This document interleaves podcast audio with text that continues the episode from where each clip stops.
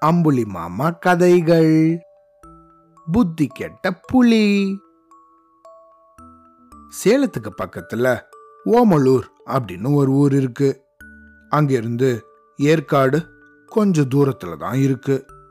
இப்படி இந்த ஓமலூருக்கும் தோப்பூருக்கும் நடுவுல ஐயாசாமி அப்படிங்கிற ஒருத்தர் தன்னோட நிலத்தை உழுதுன்னு இருந்தாரு அப்படி தன்னோட நிலத்தை உழுதுன்னு நேரத்தில் நேரத்துல ஒரு புலி ஒன்று ஏற்காடு மலையிலிருந்து அவரோட நிலத்தை நோக்கி வந்துச்சு.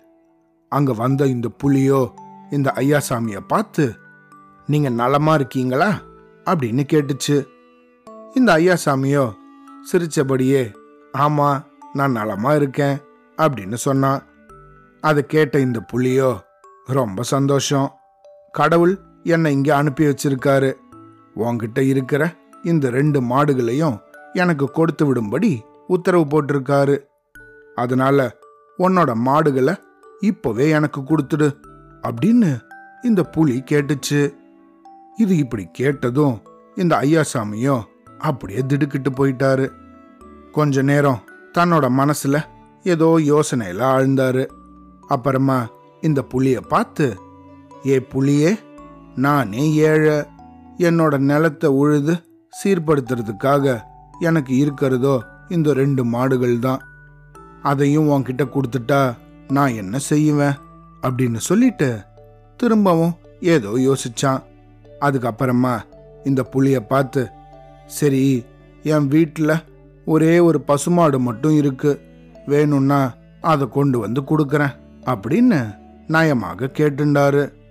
ஐயாசாமி இப்படி சொன்னதுக்கு இந்த புளியும் சரி அப்படின்னு சொல்லிட்டு எனக்கு மாடு பசு இதெல்லாம் ஒன்று தான் சரி சரி சீக்கிரம் போய் அந்த பசுவை கொண்டு வா அப்படின்னு கொஞ்சம் சத்தமாக சொல்லிச்சு. இந்த புளிய தன்னோட நிலத்திலேயே இருக்க சொல்லிட்டு இந்த ஐயாச்சாமி தன்னோட வீட்டுக்கு போய் சேர்ந்தாரு. அங்கே போன அவரோ தன்னோட மனைவி கிட்ட இங்கே நடந்த விஷயங்களை எல்லாம் மூச்சு விடாம எல்லாத்தையும் சொல்லி முடிச்சாரு. இவர் இப்படி சொல்லி முடிச்சதும் அவரோட மனைவிக்கோ பயங்கரமான கோவம் அப்படியே பொங்கிட்டு வந்துச்சு. என்னங்க இது?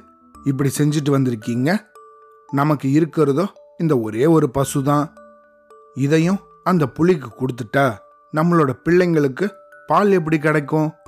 எனக்கு கூட பாயசம்னா உயிராச்சே. பால் இல்லாம பாயசம் எப்படி கிடைக்கும்? வேணும்னா அந்த ரெண்டு மாடுகளையும் புலிக்கு கொடுத்துருங்க. அப்படின்னு பதில் சொன்னாங்க. அதுக்கு இந்த ஐயாசாமியோ ஓஹோ நல்லா இருக்கு உன்னோட நியாயம். மாடுகள் இல்லைன்னா நிலத்தை உழ முடியாது. நிலத்தை உழலைன்னா பயிர் செய்ய முடியாது. பயிர் செய்ய முடியலன்னா பட்டினி கிடக்க வேண்டியது தான் போ பால் இல்லைனாலும் பரவாயில்ல. நான் இந்த பசுவையே கொண்டு போறேன் அப்படின்னு பிடிவாதமா பேசினாரு. இப்படி இவர் சொல்லி முடிச்சதும் அவரோட மனைவிக்கு என்ன பண்றதுன்னே புரியல. அந்த சமயத்துல அவங்களுக்கு ஒரு யோசனை தோணுச்சு. தன்னோட கணவனை பார்த்து ஏங்க இந்த பாருங்க நீங்க அந்த புலிகிட்ட போய் என்னோட மனைவி எங்க வீட்டில் இருக்கிற பசுவை கொண்டு வரா. இன்னைக்கு நீ ஏதோ நரிமுகத்துல தான் முழிச்சிருக்க போல இருக்கு அப்படின்னு சொல்லுங்க. அதுக்கப்புறம் மற்ற விஷயத்த அங்க நான் வந்து கவனிச்சுக்கிறேன் அப்படின்னு தன்னோட கணவன் கிட்ட சொல்லி அனுப்பினாங்க. இத கேட்ட ஐயாசாமியும் தன்னோட மனைவி சொன்னத அப்படியே இந்த புலிகிட்டையும் சொன்னா. இத கேட்ட அந்த புலி ரொம்ப சந்தோஷப்பட்டுச்சு. ஆஹா நல்ல பசு இன்னைக்கு நமக்கு கிடைக்க போகுது. செம தீனி தான் அப்படின்னு தன்னோட மனசுல நினைச்சுக்கிச்சு. இப்படி இந்த புலி நினைச்சுக்கிட்டு இருக்கும்போதே கொஞ்ச நேரத்துக்கெல்லாம் இந்த ஐயாசாமியோட மனைவி ஒரு ராணி வேஷம் போட்டுக்கிட்டு குதிரை மேலே ஏறி இந்த புலி இருக்கிற இடத்த நோக்கி வந்தாங்க.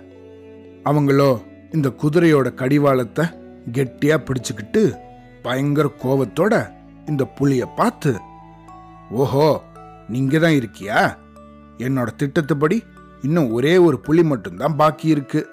நானும் உன்னை பிடிச்சிட்டு போகிறதுக்காக காடெல்லாம் அலைஞ்சு திரிஞ்சு பார்த்துக்கிட்டு இருக்கேன். கடைசியில உன்னை இங்க வந்து சந்திக்க நேரிட்டு இருக்கு சரி சரி வா என் கூட. உன்னை அந்த காளிக்கு பலியிட போறேன். அப்படின்னு சத்தமான குரல்ல மிடுக்காக பேசினாங்க. அவ்வளோதான். இவங்க இப்படி சொல்லி முடிக்கிறதுக்குள்ள இந்த புலி அந்த இடத்துல இருந்து ஒரே ஓட்டமா காட்டு வழியை பார்த்து ஓடி போயிடுச்சு. இந்த ஐயாசாமியும் தன்னோட மனைவி செஞ்ச இந்த சூழ்ச்சியை மெச்சி ரொம்ப சந்தோஷப்பட்டாரு. அப்புறமா அவன் தன்னோட ரெண்டு மாடுகளையும் ஓட்டிக்கிட்டு வீட்டை பார்க்க போடி நடையா நடந்தான். அவனோட மனைவியும் ராணி வேஷத்தை களைச்சிட்டு பழைய உடைகள்லேயே அவன் கூட சந்தோஷமாக அவங்க வீட்டுக்கு போனாங்க.